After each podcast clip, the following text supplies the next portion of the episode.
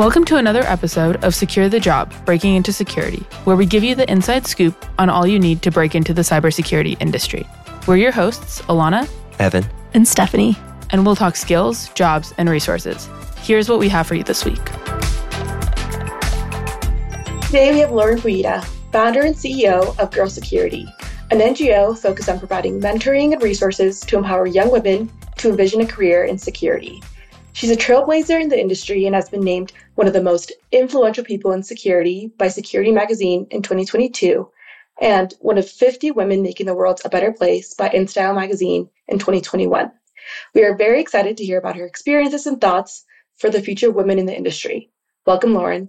Thanks for having me. I'm excited to be with all of you. So, we like to start off by asking each guest what their pick of the week is. This is not security related, and it really can be anything from what you're obsessed with right now, if you're reading anything interesting, or a funny story. Really, anything goes. I think this is a great question. It's fall, which means it's firewood season. And I found mm. this really clever wood splitting contraption that apparently a 16 year old girl in Sweden developed. And it makes splitting wood so extremely easy to get kindling. And that is what I'm obsessed with this week. I did smash my finger with the Oh no. Yes, but but that was my fault. That wasn't the design of the the element. So it's really cool. Check it out. Developed by a, a teenage girl. That's incredible. Wow. So you studied political science in college. How did that then go into a career of cybersecurity? What were your thoughts around that? How did you transition into this industry? To be a, a major that I just could not connect with personally. Even now, I struggle with theory, which of course political science is. Mm-hmm. So I was actually quite happy to land in the national security space and to be working more focused on problem solving in a domain like cyber, which there is some theory, of course, and theory continues to evolve around it. But I could much more practically focus on the problem set in a series of solutions that were very human centric. It was much more tangible to me than what I was studying in college and of course, international relations theory and all of those different types of frameworks. So how I landed in it was very haphazard. I just was hired by a national security think tank, actually one of the first in the country. And what we primarily focused on at the time was legal analysis. So looking at the national security law implications of different security challenges and cyber really was sort of just emerging in the national security discourse around what do we call this thing called cybersecurity? How do we develop laws and norms to govern what the United States might do in a cyber incident? And the conversation about pathways wasn't even even present at the time. So this was quite early on in my career. But I was absolutely ill prepared for it and just did a lot of learning on the job. It was baptism by fire, so to speak sounds like a similar experience. yeah. Yeah, I've heard that a lot. Yeah. I think that's pretty normal. I think even if you've done, unless you've had the benefit of internships and things like that, it can be a challenge to learn on the job. Wow. How have you seen cybersecurity change over the last 20 years that you've been in the industry? It's a strange thing. It's sort of like a Benjamin Button where I feel like we've sort of gone back from where we started. But I think my perspective as a 20 something was I felt the urgency of what the cyber domain meant because I was surrounded by lots of really experienced security practitioners who conveyed a sense of urgency around the need for the United States to have a cybersecurity strategy, for the need of the United States to have the technological capabilities to implement whatever that strategy might be. And so, in a way, I think we've actually made pretty slow progress up until maybe recently. We've started to sort of, I think, put our foot on the gas of thinking more fully about what a cybersecurity strategy should look like for the United States. And I would say also in recent years, that has translated into what might a workforce in cybersecurity look like and I find that to be one of the most fascinating conversations because all of us are sitting at essentially the front end of a field that will become one of the fastest growing and in demand. But I think we have a lot of work to do, at least on the workforce side. And I think broadly on the cybersecurity side, what I always point out to young people is comparatively, Europe is advancing more quickly and I think more rigorous responses to cybersecurity. And I always encourage young people to do a comparative analysis of what other countries are doing in the cyberspace because I think it can be very helpful to understanding the field as well. And why is there such a difference between Europe and what the US is doing in regards to addressing this challenge? That's a great question. I think part of it is just the constitution is that mm. we have, you know, a certain set of values and legal norms that we must adhere to. We also have a different type of bureaucracy, I would say, in terms of how do we develop and implement those types of big decisions. And of course, law takes time, norms take time. So I think it's much the process of our democracy, of our bureaucracy, and of our care for rule of law I think that's probably a big a big core set of components as to why. Yeah, and early in your career you were in some really important rooms.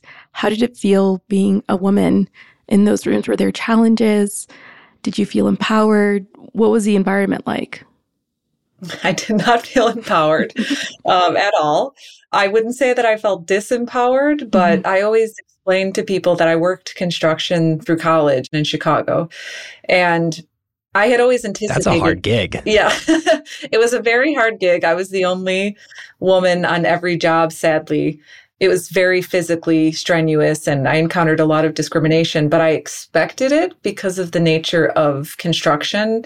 And I'd grown up in a construction yeah. family.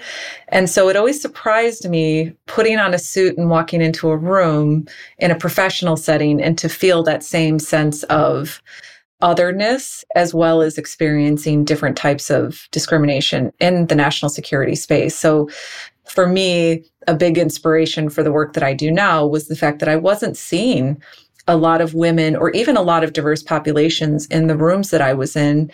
And the voices that I did hear and the women that I did see were often quite marginalized, even within their respective roles. And so it was both disheartening, but also motivating as well. No, yeah, we're seeing that only 24% of cybersecurity jobs right now are held by women. And that's such a low amount compared to other industries. And so there's definitely a need for representation. And so through these experiences, how has this shaped the work that you're doing now with girl security? Could you tell our listeners a little bit more about what you're doing with that? Yeah, absolutely. Uh, Girl Security is a youth focused organization. We're working to transform the security sector, which is, we believe, the most powerful sector in the world, not just in the United States. And we provide mentoring, workforce training, and professional advancement to girls, women, and gender minorities ages 14 through 26. But cybersecurity is such a, a line through of our work because there really are few issues, if any, that aren't impacted by technology and by the different types of threats that arise from technology. I would say that organizationally, we take a slightly different approach to how we train and teach cybersecurity. Part of it is informed by STEM data around the amount of investment we've made in STEM and sort of the statistical outcomes around women's representation in STEM. So we take an identity centered approach. Uh, so we don't lead with learning, we lead with the individual narratives of the young people we serve in our program. And we find that to be quite an effective gateway into cyber because it creates a sense of belonging first and then allows for space for learning as well. Yeah, I think when you ask a seven year old what they want to do, I don't think many girls would say cybersecurity. And I think that's something that needs to be changed. And so, could you talk to us a little bit more on why identity and representation is becoming so important in this industry? Yeah, and I think you you've made an excellent point, which is cybersecurity just isn't on the menu for not even just most young people. I would argue most adults as well. And I think part of it is a challenge to when we think about jobs that have been professionalized, like law and medicine, they've taken 100s mm-hmm. of years. And I think cyber is having a little bit of an identity crisis in the sense that we feel the sense of urgency. And historically, when we felt that same sense of urgency, we've been able to mobilize people in response to wars or economic depressions or whatever the crisis might be of the time. We often discuss this in girl security mm-hmm. as cybersecurity more of a trade where you can really activate people quickly. Or is it a profession that we want to sort of mire in expense and certifications that might take time and might actually deter a lot of young people from seeing the field as aspirational? And certainly in the communities that we work in, many of which are underinvested in, in those schools and in those homes, parents or caregivers are not encouraging their child to go into cybersecurity they're still telling their child to go to law school or to go to become a doctor or even an architect, we hear often, which I always find to be quite interesting. So I think it's a balance of how are we positioning the field for the communities we're targeting and how do we make the pathway into the field more accessible and I think identity plays such a central role because if someone either doesn't see someone who looks like them in a field, they may not be as inclined to pursue it. But also, I think young people need to know that their stories matter in a space. Young people, or at least the young people we work with, they're emotional, they're passionate, they're committed to service, they want to share their ideas and opinions. And so I think creating that dedicated approach and putting identity first, again, it's an important way to build trust with young people. And I think we've we've kind of tried to bypass that and try to just push the mission without remembering that all of these young people we're trying to attract are still humans who need to feel a sense of trust with whomever it is that they're communicating with. We love that so much. I think that's one of the main reasons why we wanted to start this podcast. We know that there's such great talent and we just need to kind of help them and guide them to these amazing pathways. And so we love that your organization is really helping to drive that further. Well, thank you for what you're doing. I was so surprised when I got into cybersecurity at, at just like the the small amount that I had known about it going in before. And then once I learned about it, I like how on earth is this not bigger? Like, how on earth is this not a priority for people going through? And it kind of blew my mind. And it's, it's, it's a little bit crazy. And it took us it after college as well to even really know about the industry, know the different types of roles. If it really wasn't for the ACE program, I'm not really sure I would have had an opportunity to explore what that looks like and see the need for people like us. Absolutely. And I think that's part of the challenge. You know, I've gone into hundreds of classrooms all over the country over the last several years. And if I ask what cybersecurity means, most young people, even if they have a computer science course, and many schools do not, I think the statistic is around 52% of high schools have computer science classes. Young people are not connecting simply their everyday reliance on cyber and digital critical infrastructure with the prospect of the many pathways that the field brings. And so, again, it's not rocket science necessarily, but I find that just starting that conversation around how do I think about cybersecurity? What systems do I rely on that are vulnerable to different types of cybersecurity challenges? What would I do in the event of X? How would I prepare my family? Would I talk to my peers? I think localizing cybersecurity, which again feels like a pretty laborious process, but I think it's necessary. Localizing cybersecurity within the individual, within the community is going to be our best measure, I think, of really activating a broader, broader workforce. Yeah, because you see about these breaches on the news that happen to companies, but you never think that this could possibly happen to you.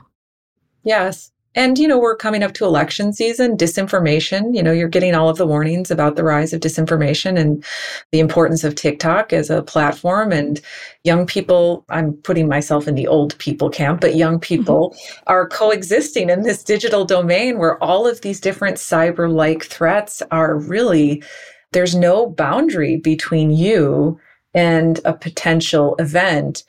And without scaring young people, I think it can be something that's very motivating to self educate about. And then again, to think about what pathways look like. I love that you bring up TikTok because in one of our later episodes, we talk with an influencer on TikTok and she does really great work around bringing awareness to her audience about what to do if you were put in a position like that, how to protect your data, and so, love that you bring that up so listeners can look forward to that on a later episode.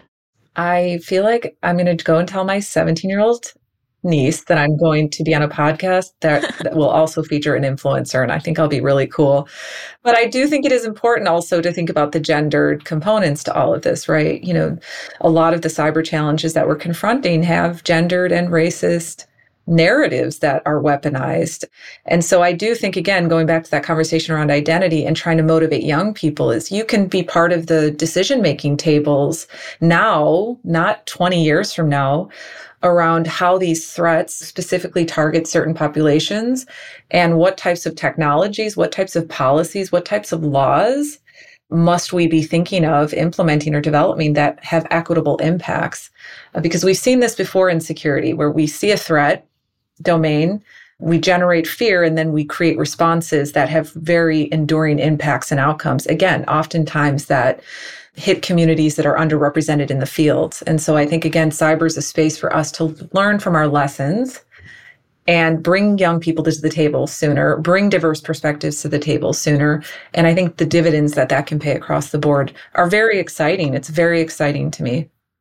So, Girl Security is an awesome org, and I know y'all help tons and tons of people each year. What are some of the skills that you focus on in giving advice to your mentees? And tell me a little bit more about that curriculum or what you're leaning most into with those mentees. Yeah, that's a great question. And I think, as I said, I don't want to say that we're taking a non traditional approach. I hope that we're taking a very forward thinking, future facing approach with what we're doing. And again, keeping that eye on that identity centered work, we really lead our training with values and concepts that young people can connect with right out of the gate. So things like ethical decision making, critical thinking, collaboration, conflict resolution, negotiation. We can talk to any young person in our program and even if they don't understand what the word ethics means, they understand having to make a hard decision informed by a set of values that a parent or caregiver has raised them with strategy. Young people make strategic decisions all of the time. You know, if you're deciding what summer job to take or which college you might be pursuing, all of that is strategy in action. And so part of what we try to do is just take these very forward facing skills that we know the future workforce is going to need and embed them in really cool learning and content developed by women in national security. Um, and we have some of the top women in national security who develop all of our learning content on subject matter expertise as well. And then we couple that with professional skills because we know from young people in our program that there are big gaps in how they're being prepared for the workforce. And so we have a lot of really experienced, cool, accessible people on our team who can help young people interview for jobs, prepare resumes, LinkedIn profiles, understand the nuance of networking. So providing sort of real life employability opportunities is a really core component of what we do as well. That is so important. I think as Evan, Ilana, and I have entered our career, we see this gap of the things that they taught us in school versus what we're actually doing on the job. And I wish I would have learned some of these soft skills earlier on that would have definitely given me an advantage as I entered the workforce. And so I love this forward way of thinking when it comes to how you're teaching these young girls. It's really good. Well, we all have collectively had terrible experiences that we bring to the table too. Failures and experiences where, again, had someone just been able to pull us aside and help us read the room or help us craft the right email or response to a certain incident, it would have softened navigating, I think, some hard points across the board for most women in security. I believe would say the same thing as well. What do you think the hardest part is about running girl security? And what do you think the biggest obstacle is that you encounter? I think the hardest part really is running an organization that is focused on equity. DEI had its moment. And I think, like most things, it still remains compartmentalized. It's sort of a side menu item. It's not necessarily yet been integrated, I think, into industry or government's mission, objectives, outcomes, metrics. And so I think part of the challenge is just driving that message that DEI isn't just about numbers. It's about innovating security solutions that we can't even possibly conceive of right now because we don't have the diversity in the room to yield those outcomes. And on a very local basis, when we see girls who come into our program, first generation immigrants, uh, recently resettled refugees, first generation college students, young people of all identities, and they sit around a table, so to speak, and work through a security scenario the outcomes are so remarkable and so fascinating. I balance the challenge of trying to drive that message with the promise of what I know will come if we stay committed to inclusion as innovation, not just inclusion to assimilate people into existing constructs. If you had to give one piece of advice for someone who's looking to get into cybersecurity, who's young, who is exploring their options, maybe high school, maybe college, what do you think that would be? I really think one of the most important pieces of advice is start by finding someone whose job, you know, if you there is someone you've seen or know whose job you admire, just reach out to that person. Send a well-crafted introductory email and ask for 15 minutes of their time. It will never hurt you to reach out to a professional, mostly because people love talking about themselves. That's number one. But also, it can start the path of building a network of professionals who want to see you thrive. I think, secondly, there are so many organizations out there providing different types of support in cybersecurity. Obviously, girl security being one of them. So, if at least if someone's listening and they don't feel that they're the traditional cyber sort of archetype, then girl security is for you but I would say find an organization that can be supportive. And I think relatedly is whether it's at your school or in your community or another organization like Girl Security, talk to someone about the cost of planning your educational and career path and identify ways that you can cut or save costs in that path because that will be one of the biggest impediments I think that a young person faces is being told that they have to expend a lot of money to do X, Y, or Z when in fact there are a lot of really great free resources out there for any young person. And I would say, lastly, be ready to pivot. Some of the best lessons I learned were from taking jobs totally outside of my scope of work.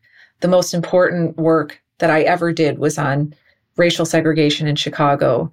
And it was totally outside of the security field. But it's also why I read books about I'm reading The Hidden Life of Trees right now that studies the science of how essentially trees care for each other. Step outside of what you're doing and knowing because there are lessons to be learned from other pathways, from other sectors, from other subject matter expertise that can give you a very unique and rounded understanding of cybersecurity and security more broadly. That's another one of our messages that we really want to convey in this podcast is that even if you're an industry veteran who was in the military before, or maybe was working as a barista, there's experiences that you can bring to the industry and there's opportunity for you to bring in a fresh perspective and there's really a space for you here in cybersecurity. I agree with you. This is something I've experienced. You have ideas of what leadership should look like in your professional role. You have almost suffocating expectations sometimes as a young person of what you think you should be doing or how you think you should sound or present yourself. And I would say most senior people are giving you probably more wiggle room than you might know. But also, again, what you will bring to the table will be wholly unique. And you never know if the one idea that you have or the one solution that you have or the one gap that you might identify, whether it's in an event, in a system, how, whatever the scenario is, you never know that that might not be the missing piece to that puzzle. So take a risk, put your ideas out there, because at some point you're going to hit the mark and that thing that you express will be the thing that people needed to hear. And I've seen that so many times throughout my career. Yeah, no, I agree with absolutely everything you said. And I think what we've heard over our conversation is how much cybersecurity is changing constantly and how important it is to get involved. What excites you most about the future of cybersecurity? Honestly, I'm sort of a broken record, but I think what excites me most because I'm reading a, an essay that one of the young mentees in our program wrote about quantum computing. I'm sort of inherently not, I'm even excited about, but compelled by the tensions that continue to arise as a field like cybersecurity continues to evolve. What will those legal tensions look like? What will those policy tensions look like? What populations will be impacted? That's sort of where my eye always goes. I guess in problem solving, I'm drawn to pain points. But again, when I look at how young people are anticipating that next wave in cyber, in tech, I feel excited again about what ideas, what solutions they might be able to engineer that will be wholly unique to your generation, to a younger generation, and will be an exciting educational experience for an older generation who has a lot to learn from those intergenerational interactions. I'm excited for that. I really am. What do you think your biggest aha or learning moment has been in your career so far? oh, geez, Evan, that's uh, gotta go back to when I didn't have gray hair. I think probably one of my biggest aha moments. Do you mean for personal, like personal development, or like field Let's do one specific? Of both. oh, geez. Okay, why'd you say that? I think one of my personal aha moments is that you can be someone who has massive social anxiety and somehow lead an organization. That's always very reassuring to me. Uh, personally, I think from a field perspective, Girl Security's mission is really grounded in the belief that our security thinking is deprived of the benefit of disadvantaged and oftentimes adversely impacted communities. It was really the core of the organization's mission. It's what continues to drive us. So I feel as though right now I'm observing this sort of breakdown and barriers in our federal policy discourse around cyber and related security pathways, recognizing that, hey, we cannot be secure as a nation if people at home don't feel secure in their homes or communities. So to see those boundaries dissolve at a point where we're sort of situated in this work is very reassuring to me that we're recognizing that 100 years of security thinking has missed the mark in the sense that it's again not had the benefit of so many different populations in our country. So that is my aha moment. That is, again, very reassuring to me. When I was working, doing some customer evidence work, you know, writing some customer stories, we found it was really, really difficult to get CISOs and security professionals to talk publicly about times when they had been attacked. Mm-hmm. Um, even though them talking about it would help other organizations and other institutions better protect themselves and better understand the threats. It's a very, very interesting, almost somewhat prideful industry in some regards. It is. And I think to your point, even collaboration, right? The more we share, the more information we share about our vulnerabilities. I mean, this is basic human psychology. The more trust we build in our relationships with others. And so I do think, at least from our perspective, much of our mission is guided by this belief that girls and women, especially from childhood, have never had the benefit of being secure, whether it's real or imagined. From a young age, we're told any number of things that we must do to be physically and emotionally secure. So we've never had the privilege of thinking that there's such thing as absolute security. And I think in cybersecurity and national security, we may have felt that that was a prospect of absolute security, but now we don't have the same borders and boundaries that we once had. And so I think it's even more important to be able to, as you noted, be open and transparent about vulnerabilities and to create collaborative learning environments and ecosystems to share intelligence, data, best practices. I'm hopeful for it because I almost think it will just bear out as a result of necessity. But again, that's a space where I see younger people bring a different set of skills to the table around openness, accountability, and collaboration as well. So go save the world. Lauren, is there anything that you're passionate about that we didn't get to talk about yet?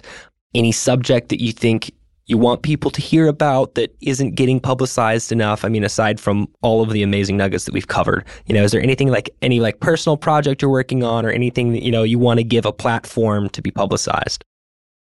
I would say the one thing that we're really excited about working on is something that we're launching called the Workforce Futures Alliance, which is really going to be a dedicated space for industry leaders to be working alongside teens and young adults on developing intergenerational solutions to not just training the future workforce, but also, again, surfacing different responses to security challenges through this combined lens of people who have had a lot of experience with people who are coming to this space with fresh eyes. So that's something we're very excited about.